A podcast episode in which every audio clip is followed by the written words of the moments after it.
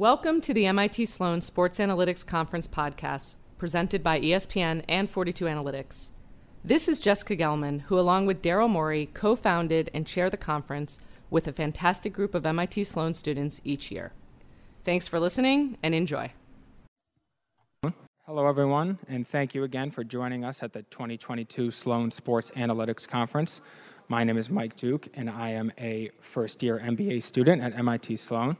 Um, I'm excited to introduce our next panel uh, Entrepreneurship, Fundraising, Investing Approaches to Success. Uh, on this panel, uh, here we have Bruce Smith, uh, founder and CEO of Hydrow, Mitch Lasky, partner at Benchmark and co owner of the LAFC, Jeff Ma, vice president of Microsoft for Startups, Meredith McPherson, CEO and managing partner of Drive by DraftKings, and our panel is moderated by Corbin Petro, co-founder and CEO of Eleanor Health. The panel will run for 45 minutes with 10 minutes for Q&A. Please submit your questions through Twitter um, using the hashtag, hashtag sports, uh, sports entrepreneurship. Uh, hand it over to you, Corbin. Great. Thank you, Mike. Uh, great to be here at another uh, Sloan Sports Analytics Conference. I'm really excited for this panel, really diverse set of perspectives. I'll kick it off just by saying 90% of startups fail, including 65% of those who receive venture funding. And then I'll tell a quick story uh, about um, Mitch. So the last time I saw Mitch was almost exactly two years to the day ago um, at the Sloan Sports Analytics Conference in 2020. And we were having a debate about this little thing called COVID 19. And I, as the healthcare expert in the room with a plethora of experts and advisors telling me what was happening from a medical perspective, was very adamant that this was a flu and nothing more. And Mitch, as somebody who's known for predicting the future and what's going to happen, was telling us to prepare for a doomsday and a worldwide pandemic. He was definitely the bummer in the room for sure.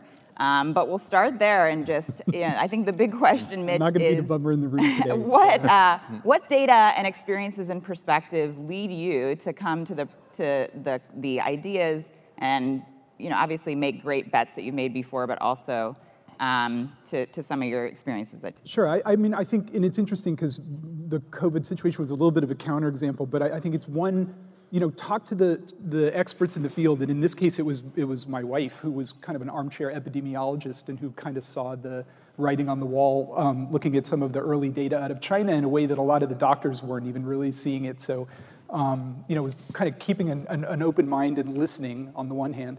And then on the other hand, you know, at Benchmark, we, we kind of have this ethos of asking when we hear pitches from entrepreneurs, uh, not what could go wrong, but what could go right and to approach investing with kind of a sense of optimism, right? What, with, with an idea that our job is really to sort of find things that work. It's very easy to say no in venture. There's the, the, the cost of no in venture is relatively low, but we don't actually perceive that to be the case. We believe that you really have to look at the cost. What, is, what does it actually cost if you say no and the company actually works? The, the returns in venture being so asymmetric um, between uh, you know, something that, that, that can, can work at massive scale where the downside risk would really just be that 10, 15, 20 million dollar investment that you had made. So uh, we really try and force ourselves into that mind frame of optimism. And, and, again, in the case of COVID, it was forcing yourself into that mind frame of pessimism in terms of, you know, how bad could it possibly get? And the, the answer to that question was pretty goddamn bad. So um,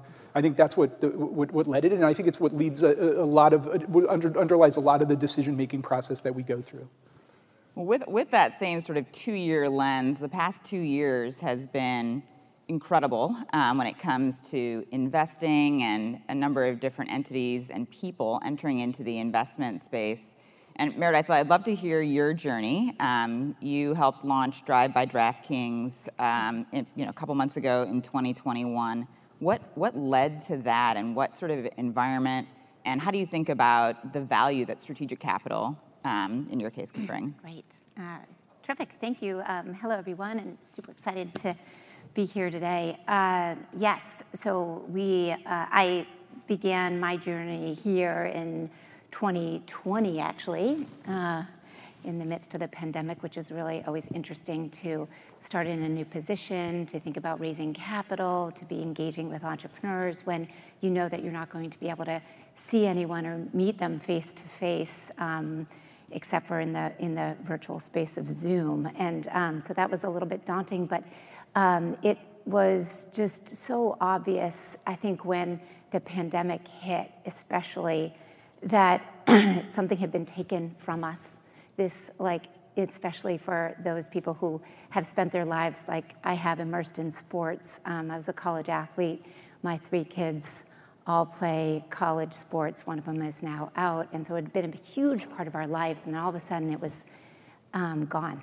And, and I think um, the, the incredible appetite for that kind of community, that kind of energy, um, I think made all of us realize like what a role it plays in our life. And so as I thought about my next kind of step where I was in venture, I had spent my early years on the operating side. I come from a family of entrepreneurs, and then got into investing in the last part, of, last um, 15 years, and um, and it was just like just so exciting to think about coming into this scene where we could um, get back into like investing and bringing back to life sports and, and the area of tech obviously being, um, I think, a huge um, just uh, ignition in, in the space. So, um, so I started, we have an interesting structure. Uh, we are not corporate venture, we are an independent VC focused on sports tech and entertainment. We do have a great strategic partner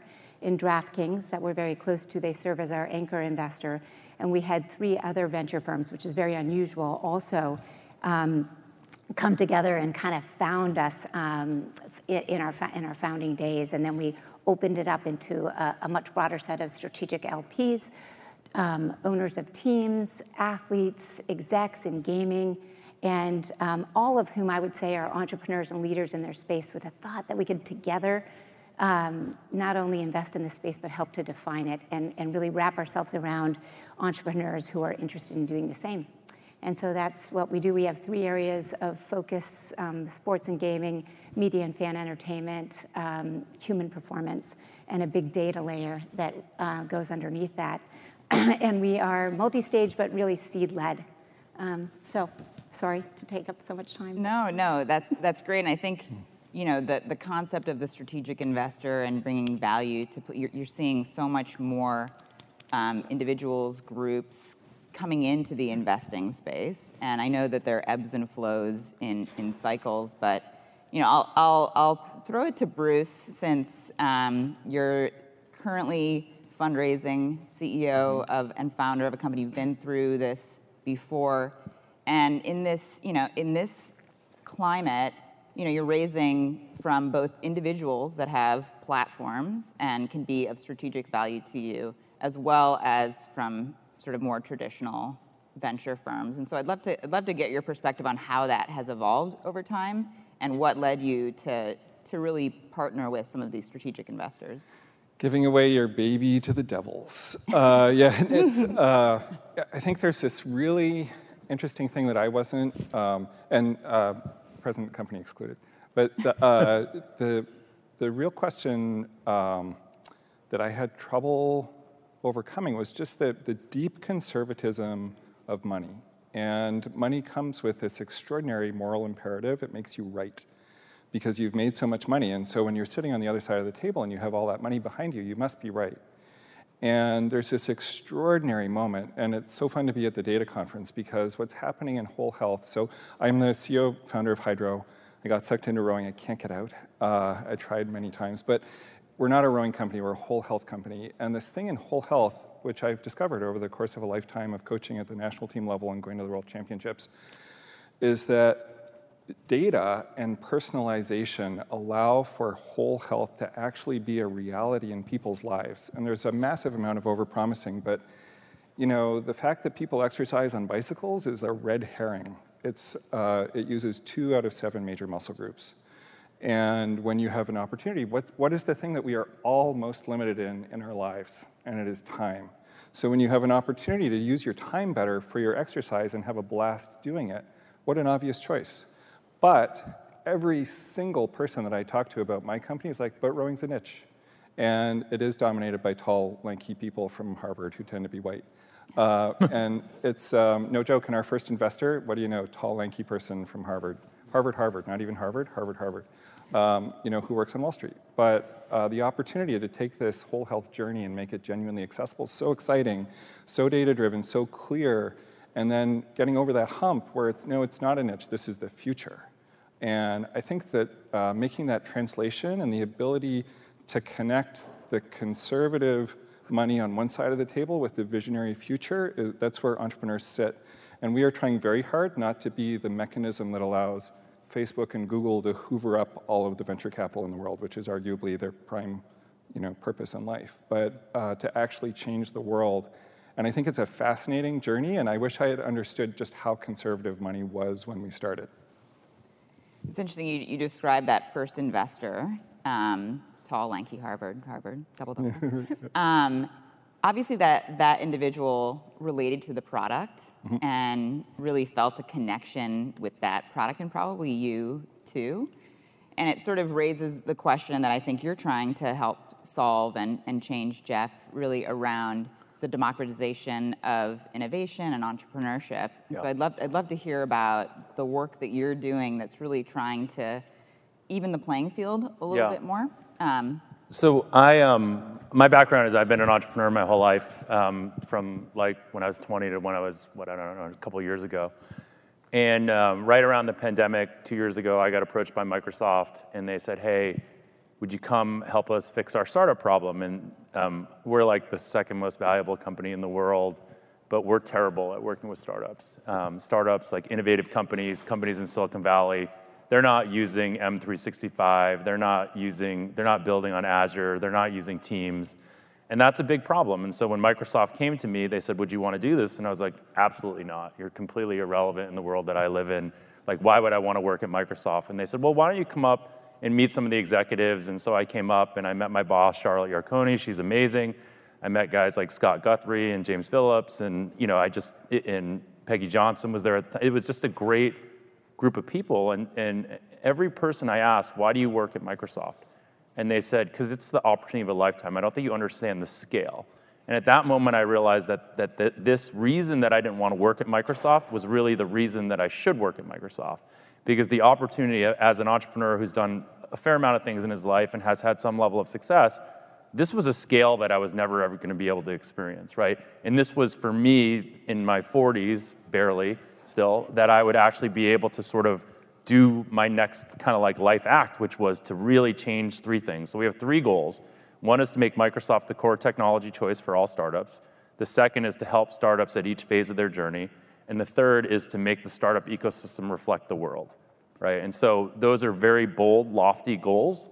But if you think about them, especially the second one, which is what you're alluding to, this idea of helping startups at each phase of their journey, we think about startups' journey as being, and, and, every startup almost having this consistent journey, which starts with an idea, moves to an MVP, a minimal viable product. They get to something called product market fit. They get to growth, and then they, and then they exit, right? And obviously, not every startup gets to each phase. As we mentioned, a lot of them fail. Now, the issue is at the idea stage, there are certain resources that you need, right? And a lot of the current cloud programs, so like our competitors, which are obvious like GCP and AWS, they all offer credits, and often the credits are given out basically through venture or through accelerators or through incubators. And that kind of seems counterintuitive, right? If I'm lucky enough to get investment from Benchmark, am I really the person or the, the team that needs more credits than a single developer in some rural area that has no access to meet a person like Mitch at a cocktail party or you know, at, a, at a Stanford event or something like that? No. And the, the other thing that you need beyond access to technology is you need actual access to mentorship, networking, advice. Those are things that, that entrepreneurs need. And again, like, how do you get a mentor? How do you get a network if you don't already have one, right? So we've launched something called Founders Hub, which is available at startups.microsoft.com, which is supposed to be really trying to democratize innovation by allowing a digital platform that allows you to authenticate with your LinkedIn, answer a couple questions about your startup, and get immediate access to technology, immediate access to mentorship. And this, the idea of this is that if you make this stuff more readily available, you make it much easier to get, and make it so anyone can get it. You don't need to know someone. Then you're all, all of a sudden like uh, leveling the playing field and giving access to this type of thing for, to people who wouldn't get it otherwise. And so this is just like one of the things that we're going to do, but we're, we're, we're very focused on that third goal, which is to try to make the startup ecosystem reflect what the world looks like because it doesn't right now. Cool. Hey, I want to come back to something that Bruce brought up before we move on, which is about the conservatism of money point, which I think is a really, really interesting thing to, to talk about a little bit. And, and, and it's something we really focus on because, and, and it's something, it's an increasingly large problem as more and more people have come into venture from the fringes. So you now have you know, public-private funds that are coming in to invest that have traditionally never really invested in venture, and you have a lot of sort of new money that has been generated in Silicon Valley in the last couple of years that's been coming kind of up into the seed realm from the bottom.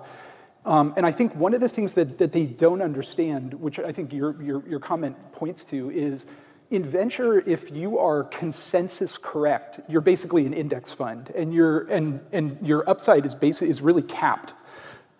And my partner Bill Gurley, uh, famous Silicon Valley venture capitalist, and currently being portrayed in a Showtime series that I'm not going to discuss, um, is he always says that that you, you, that to really make like the outsized returns that that we seek, you have to be non-consensus correct. And so, in order to be non-consensus correct, you really have to fight that impulse toward conservatism.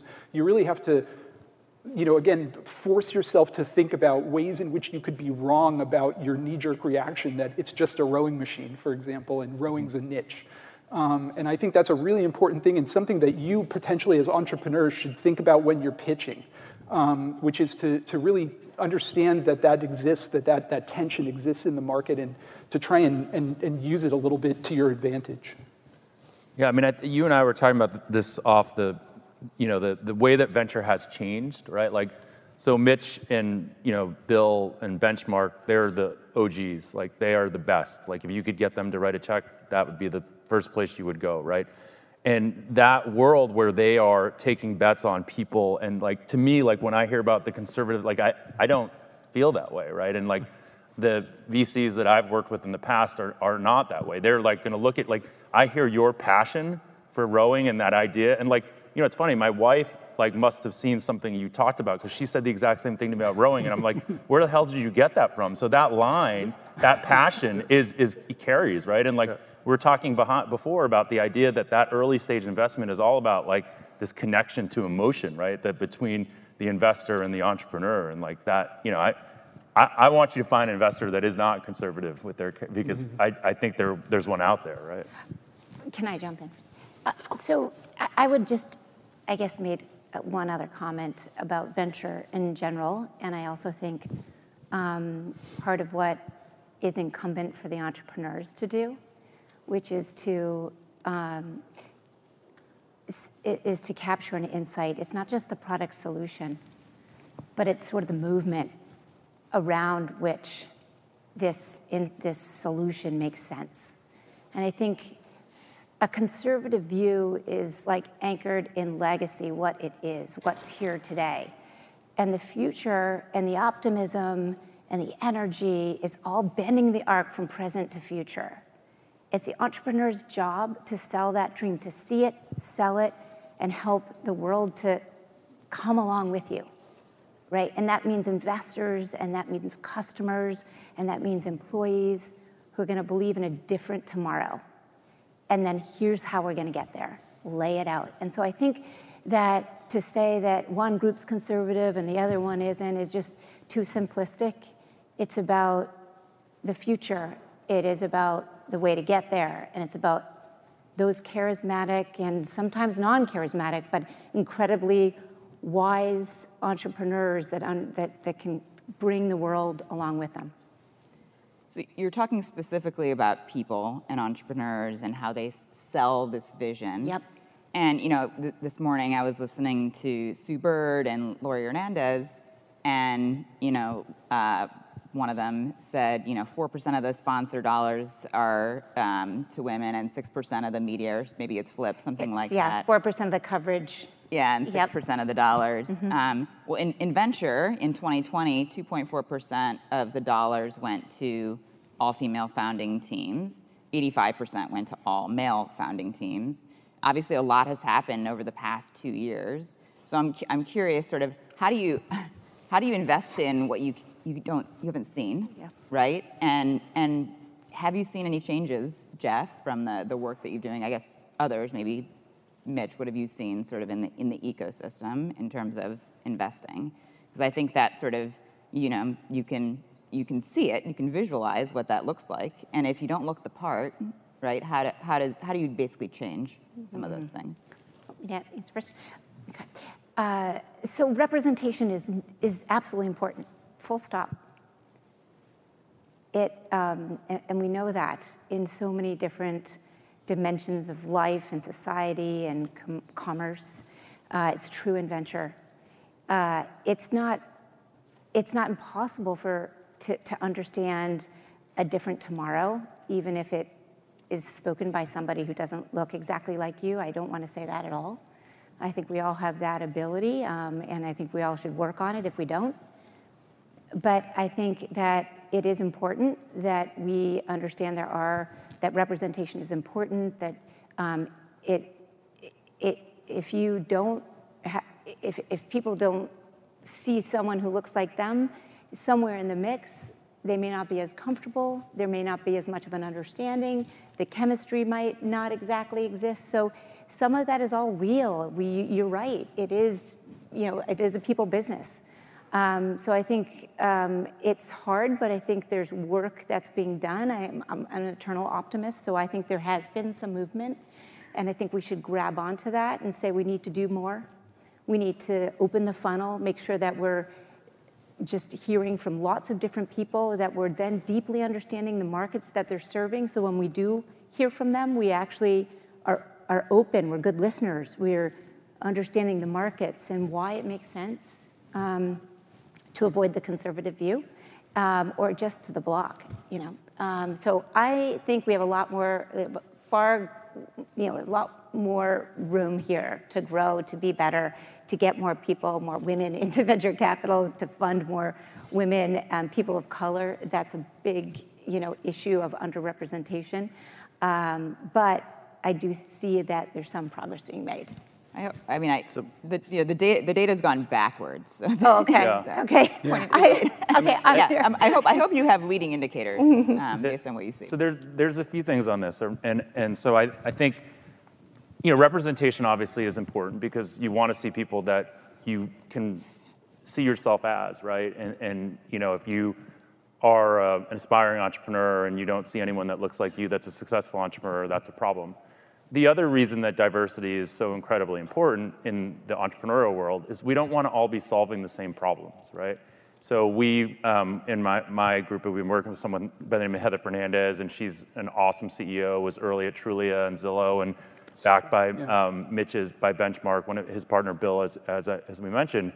Um, she's uh, Latin woman, like just amazing, right? And she's like, you know, I guess Asian, Filipino, right? Yeah. Yeah. So she's she's amazing, and she was talking about some of the challenges that she had early on, you know, going to events where there was only men there, and feeling like she needed to like psych herself up and like feel comfortable in this world. And she's an incredibly confident and strong woman, and she had that representation really didn't wasn't there for her, right? And, and so she and I talk about that a lot. But again, what I come back to that's so interesting about why we need more diversity in entrepreneurs is because when you have, say, uh, a woman or a, a- someone that's, that's been at home taking care of kids for a while, they've seen a whole set of different problems that they want to solve than someone that's been in the workforce for that time. And we don't, again, want to keep solving the same problems. There has to be a diversity of problems, a diversity of things that we're trying to solve. Like the, the journey that different people of color face in their lives makes them want to solve different problems than someone that hasn't faced those problems, right? And so ultimately, to me, you know, that's one of the biggest reasons diversity matters is because we want to like solve different problems. We want to have a diversity of, of even just, you know, companies that people are starting out of passion and out of their experiences. Yeah, and, and, to the how, one is, you know, it's, it's, it's intentionality, right? I mean, we, we hired a female partner uh, when, which, you know, we're a tiny firm, right? People think of us as being like a big Silicon Valley firm. We have five par- investing partners. At the time we hired uh, our, uh, Sarah Tavel, our first uh, female full GP, she was 25% of the firm, right? So, um, you know, it was, a, it was a fairly significant hire in, in that regard, and, and, we, and we have a long way to go. We've only really just started. Um, so that's one aspect of it. The other aspect of it is a, a real, again, intentional approach to, in, to founding, to investing in, in founding female uh, CEOs and, and, you know, build, as we were using him as an example, I'll use him again. I think 40% of his portfolio currently is uh, has, is, is helmed by women CEOs. And that's up from zero 10 years ago. Yep. Intentionality is super important. I think it's also good to sort of say, I am going to do this, right? I'm going to get, uh, so put some stakes in the ground. What is, what is it that you feel like you need to have um, funded? Um, you know, is it 25%? Is it 50%? Is it, what is it? But for everyone to, you know, make that intentionality sort of real by adding some teeth to it. I want to I want to ask Bruce a question because um, I can relate to it since I'm currently raising um, my Series C for for my company Eleanor Health. But when you know there are probably a lot of entrepreneurs and students in here. When is when is the decision made, or when did you make the decision? When was the inflection point of saying, and I use something about a baby to the devil. When, when was that, when was the right inflection point for you to take that outside investment and to take the company to the next level? Because I think there's a lot of, there's a lot of, um, you know, people get really excited about, they sort of think like the victory is in closing the funding round, right? And I think that's a misrepresentation of, of what it all means. And so when, you know, when for you was that right decision? Yeah, I made a list of all the funds that, uh, all the investors that uh, I would love to have as partners. And number one on that list was L Catterton.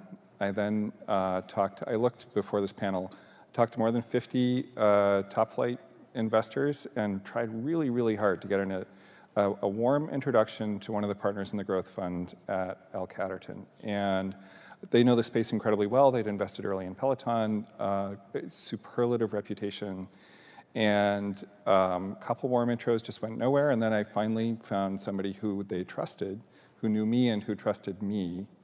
Uh, really, you know, knew me well, knew a partner there well, Michael Farello, and we had a deal in five days. And it was one of those magic unlock moments. And at the time, I was full of trepidation, and I got to say, um, this is the infomercial for LCAT. They are stunningly great to work with and have accelerated our business in ways that I couldn't have dreamed of when I started. And having the right partner, um, money's not money, money is people and relation. It's not even people, money is relationships.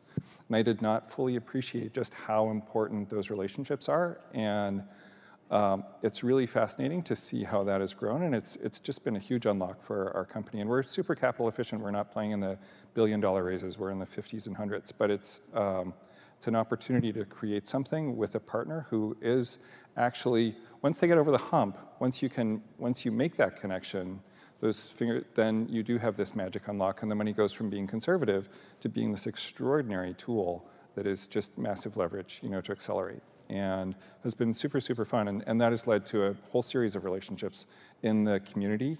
Hardware is, is a hard thing to invest in, and there are, it's a pretty small subset of people who are willing to bet on product market fit for something you got to build in Taiwan and prove later that somebody's going to like it. And uh, they're, they're really, you know, they have uh, huge amounts of courage as far as, uh, as far as we've been concerned, and, and it's, you know, it's paid off, you can see in, in their success. And, on the flip side, for the investors and you know Mitch and Meredith, you, you invest seed in it. You invest sort of as, as early as it comes. So how early is too early? you know, what, what do you need to see, and does it does it vary based on the experience of the the founder? You know, we talked a little bit backstage on like how much is vision and how much is people and how much is product. Um, would love to get your, you know, again, I'm sure a lot of folks in the room are thinking about or have you know, started to, to raise funding. Would love your perspective. We can start with yeah. you, Meredith. Yeah. Okay, great. Uh, yes, we do. Uh, we are sort of multi-stage, but seed-led. So we will go as early as a pre-seed idea uh, where it's kind of inception capital. And we will um, certainly follow those through the growth stages. And it unique about our fund is we will do some sort of insertions at later stages um, if we can underwrite great returns at that level and um, have unique access given our platform. But overall, to answer your question, what do we look for? Um, I think we touched on it a little bit. Uh, we are trying to avoid incremental ideas and get to um, you know, ideas and founders that have the courage, that see a vision for a different tomorrow. And so what does that mean? It means category creation. It means deep insight eh, around a movement that's underway. Uh, one area, you know, as we eh, are all very familiar with in this room, of blockchain tech. Like, It's not enough just to say, oh, we've got you know, Web3 or we're this or that. You know, It's like, do you deeply understand why, what's underneath this movement, this tech revolution that's underway? Right? And and how are you going to get in front of that? How are you different? You know, and then do you have the the founder you know, chops to sell a dream and to massively execute in a differential way? So it's kind of like insight, a way of looking at that world differently that's going to make you unique and a leader, a winner over the rest, and just um, and that ability to execute and and, and make something happen, head in the clouds, feet on the ground, everybody around you, go.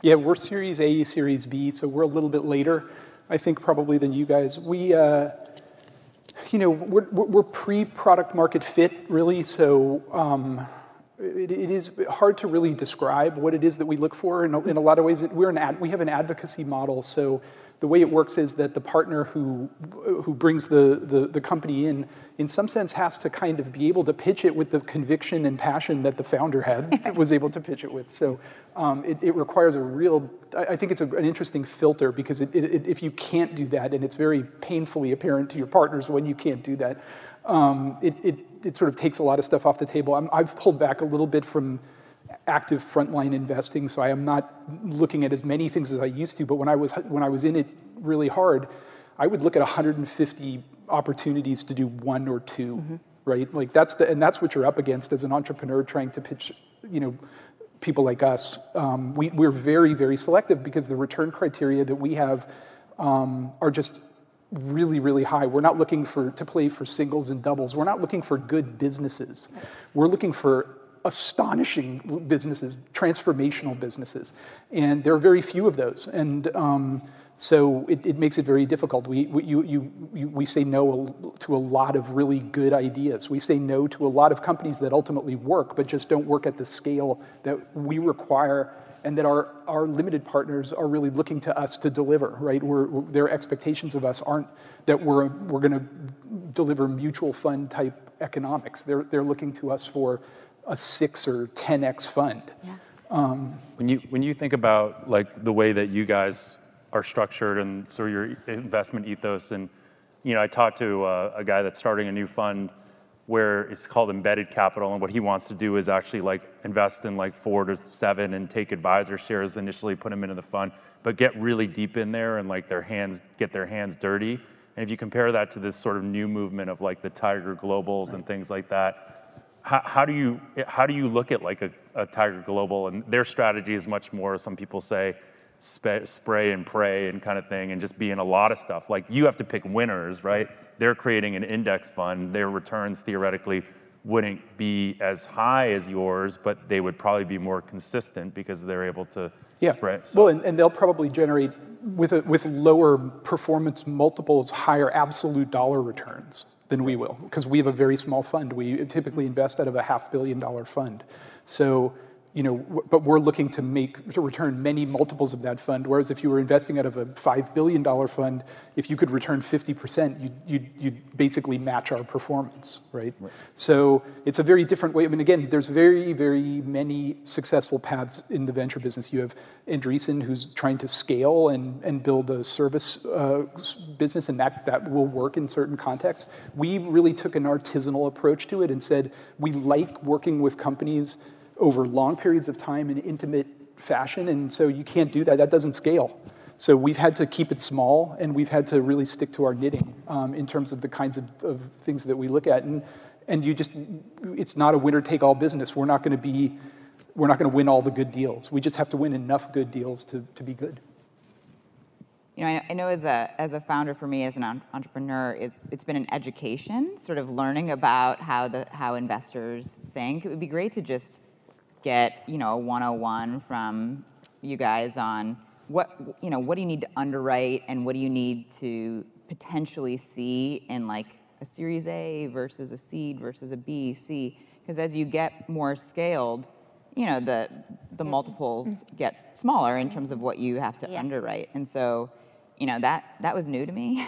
um, you know, I was like, when when does it go from needing a 10x to a 3x? Um, that was that was sort of a different perspective. Yeah. So I'd love to just I mean, the room. yes, you're right. Generally, as you kind of go through the growth stages, the maybe multiple requirement comes down. You know, we underwrite a 10x, Mm-hmm. period. across all stages. Um, that's because we are seed led. So if I see a great, um, you know, super late stage one where we have access to it, it, it, you know, maybe you know the 10x might be like, yeah, wishful, but we're wishing. we we want to see the potential for um, unbounded returns. Really, that, that is what we're about. We are, that's why when you say 65% of venture backed failed, like, that might be like not great, but that is kind of the game we're in. It should be like a winner or it might be zero, right? And that's a venture idea, right?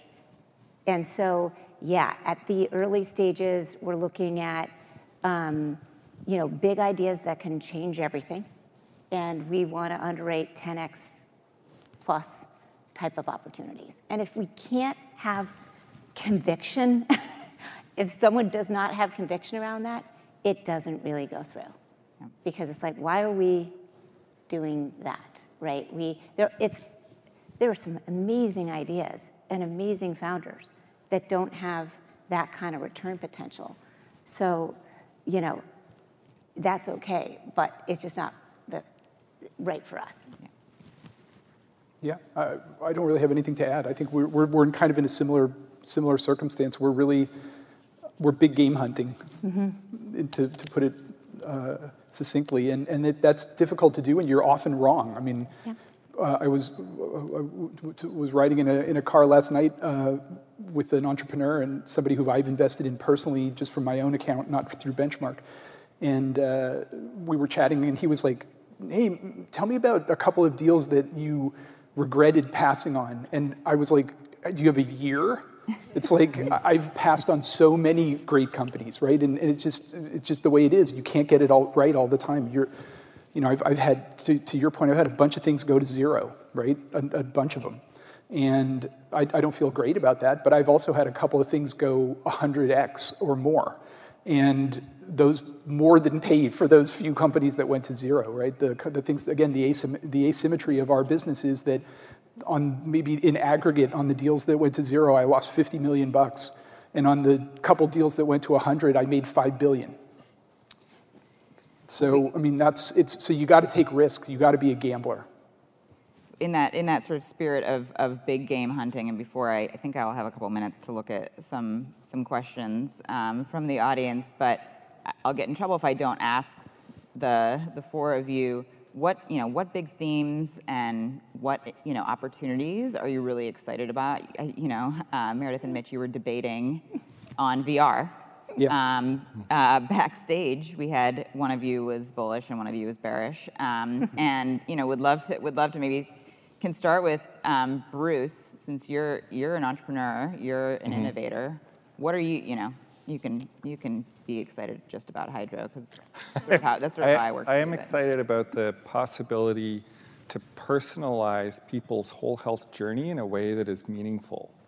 80% of the people, so 100% of the people know that they should do something for health. And that is the new luxury. You can't buy a car to be happy. You got to feel good in yourself and your body. And uh, people are missing two things. One is the recipe, and the other is the motivation. And um, VCs actually are all intrinsically motivated, and they all exercise a lot. But the, uh, generally speaking, the vast majority of people need that extra. You know, if you need 10 units, they need one more unit of motivation. And so, bringing together your Apple Watch, your Oura, your Fitbit, if it doesn't burn you, and a few other, uh, the, the information from your phone and putting that into a recipe that has a footprint in your home, that's Hydrow. And I'll tell you what, in 2030, all of you are going to feel better in yourself. You're also going to be kinder to your family and your coworkers because you feel better. You're going to experience for 20 or 30 minutes every day community, and you're going to understand that you depend on other human beings, and you're going to have that visceral experience in your body. And as a result, you're going to make better decisions at work. And we say at Hydrow pretty regularly that in 2050, the biomass of bugs will not be as diminished as it would be if we didn't create Hydrow. That's a little bit esoteric, but it's our long-term goal. I'm so passionate about this journey that we're on, and truthfully, if there is an idea in this audience that can do it better, faster than we're doing it, I quit my job. I'm with you. It's really, I think it's an incredibly important mission that we're on, and using money to do it power of capitalism. I really believe strongly in that. And I also, I just want to say, um, if we are wrapping up a little bit, our hearts go out to the people in Ukraine, uh, thinking a lot about the trauma that we've been through with COVID and then adding on a trauma of another war. Um, it really is this, this mission to create that community and those feelings of connection is even more important today. So uh, we're, we're super passionate about that stuff. Cool. Um, one, I think, since we're at a, a, data conference, right? I think that I, one of the things that, that I'm seeing or that I think is exciting is around, uh, you know, AI and data, not from a standpoint of like, it's been a promise that we've had for a long time, and I think what's more interesting now is that we're starting to actually really look at real business problems, whether it's you know customer service or things that really AI can solve for, and with the wealth of data that we're starting to get um, and be able to collect and be able to operationalize around. I think like vertical SaaS, which is like a very boring thing, is still an area that's really interesting because in many of these more niche industries, you've had a disconnect from people that really understand AI and technology and people that really understand the core business problems that need to be solved. And now that AI and data, like it's becoming a commodity. It's not like you know like the same skill set, the same models, the same you know ML techniques. Like most everyone knows them now and, and knows, and now what we really need to do is continue to marry those with people that understand the core business problems and can help solve those specifically in you know vertical spaces where there are still very big problems to be solved so it's not super sexy but it is a really interesting thing for you guys to think about as a lot of you guys i'm sure are experts in, in ai and know how to do data science and like for you to think about what are some real core business problems that can be solved versus like what are the coolest, sexiest problems that should be solved? Jeff, just like just a follow up on that, because I had this conversation with Bruce, um, who uses data obviously to, to further enable and enrich his product. Is it data as a product, or is it data as an enabler to a different product and a vertical?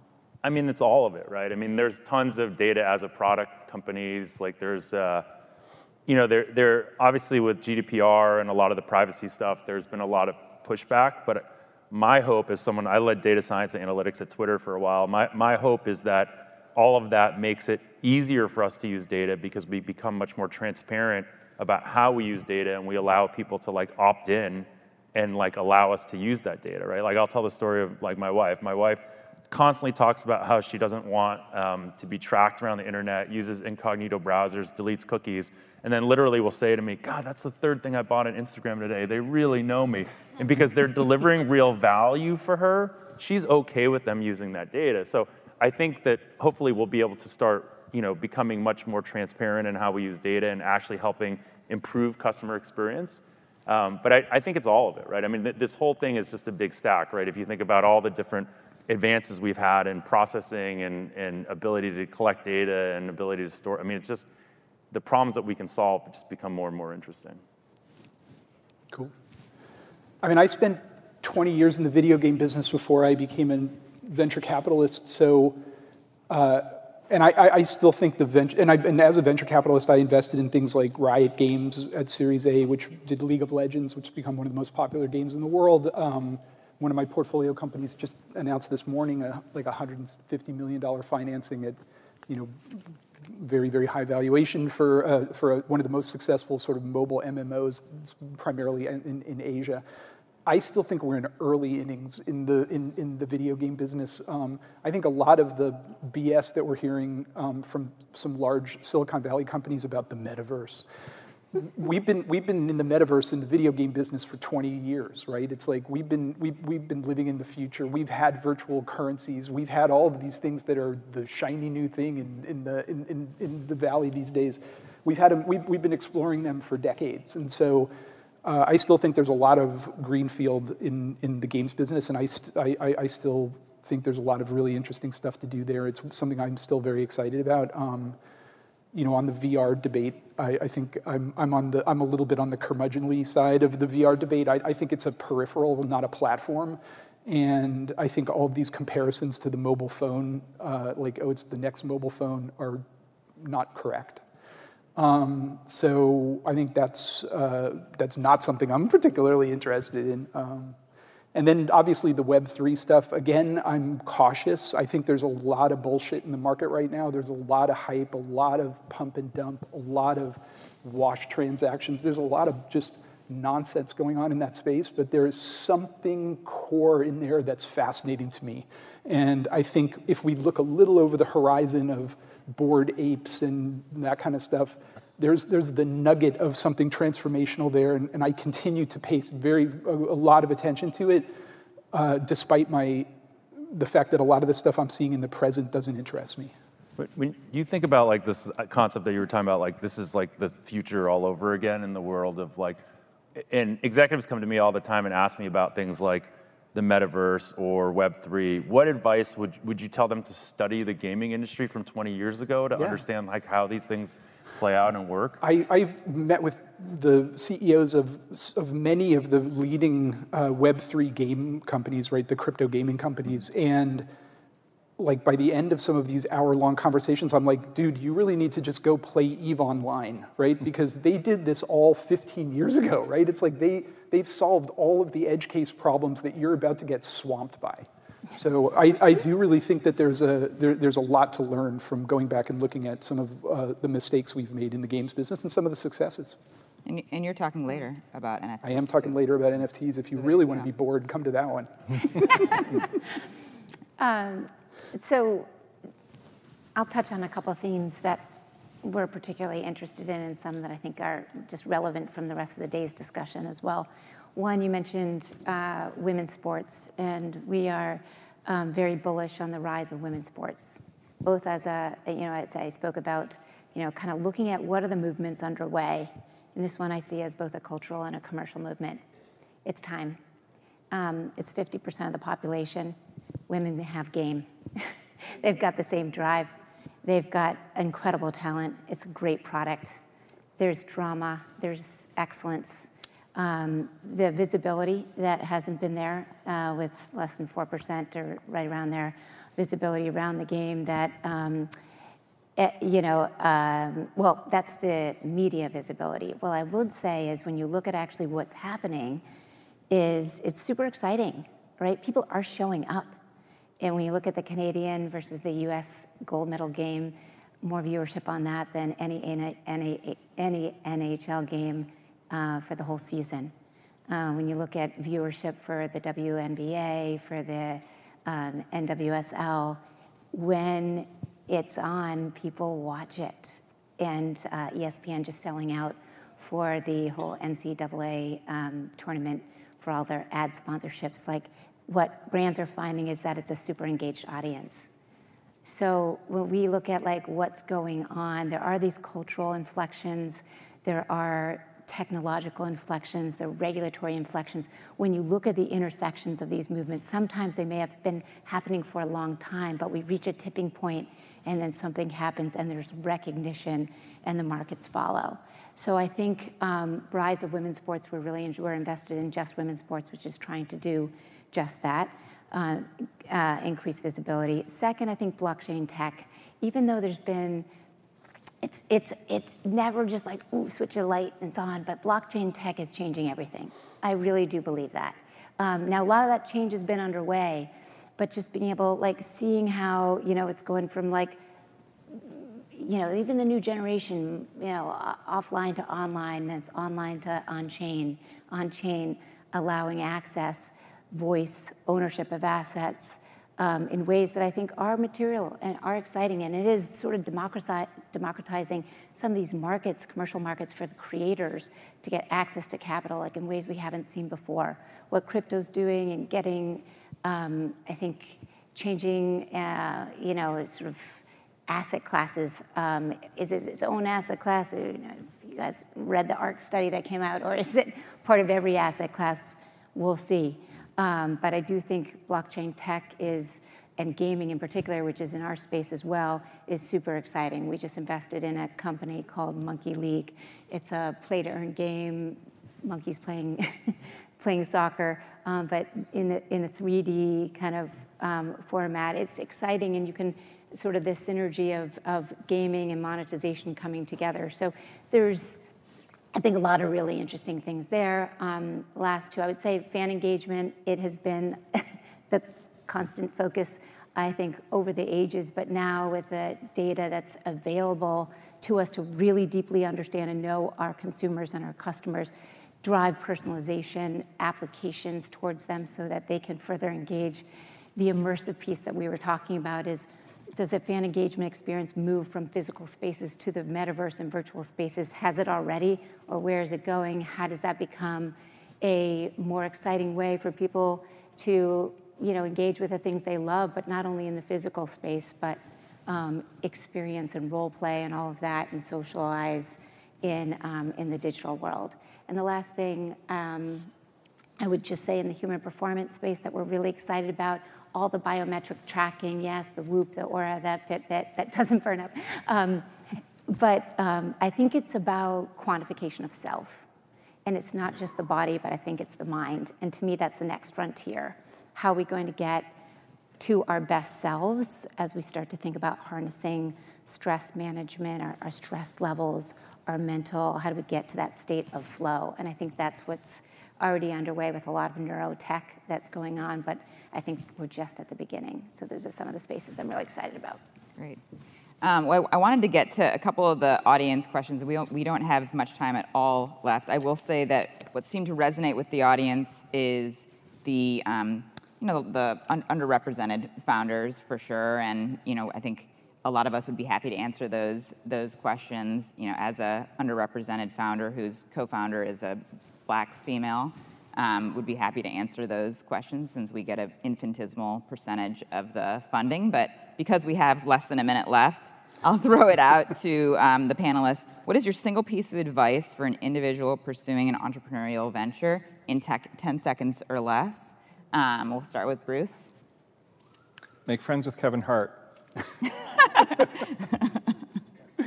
understand that uh, financial decision making a lot of times at early stage in venture is emotional rather than intellectual.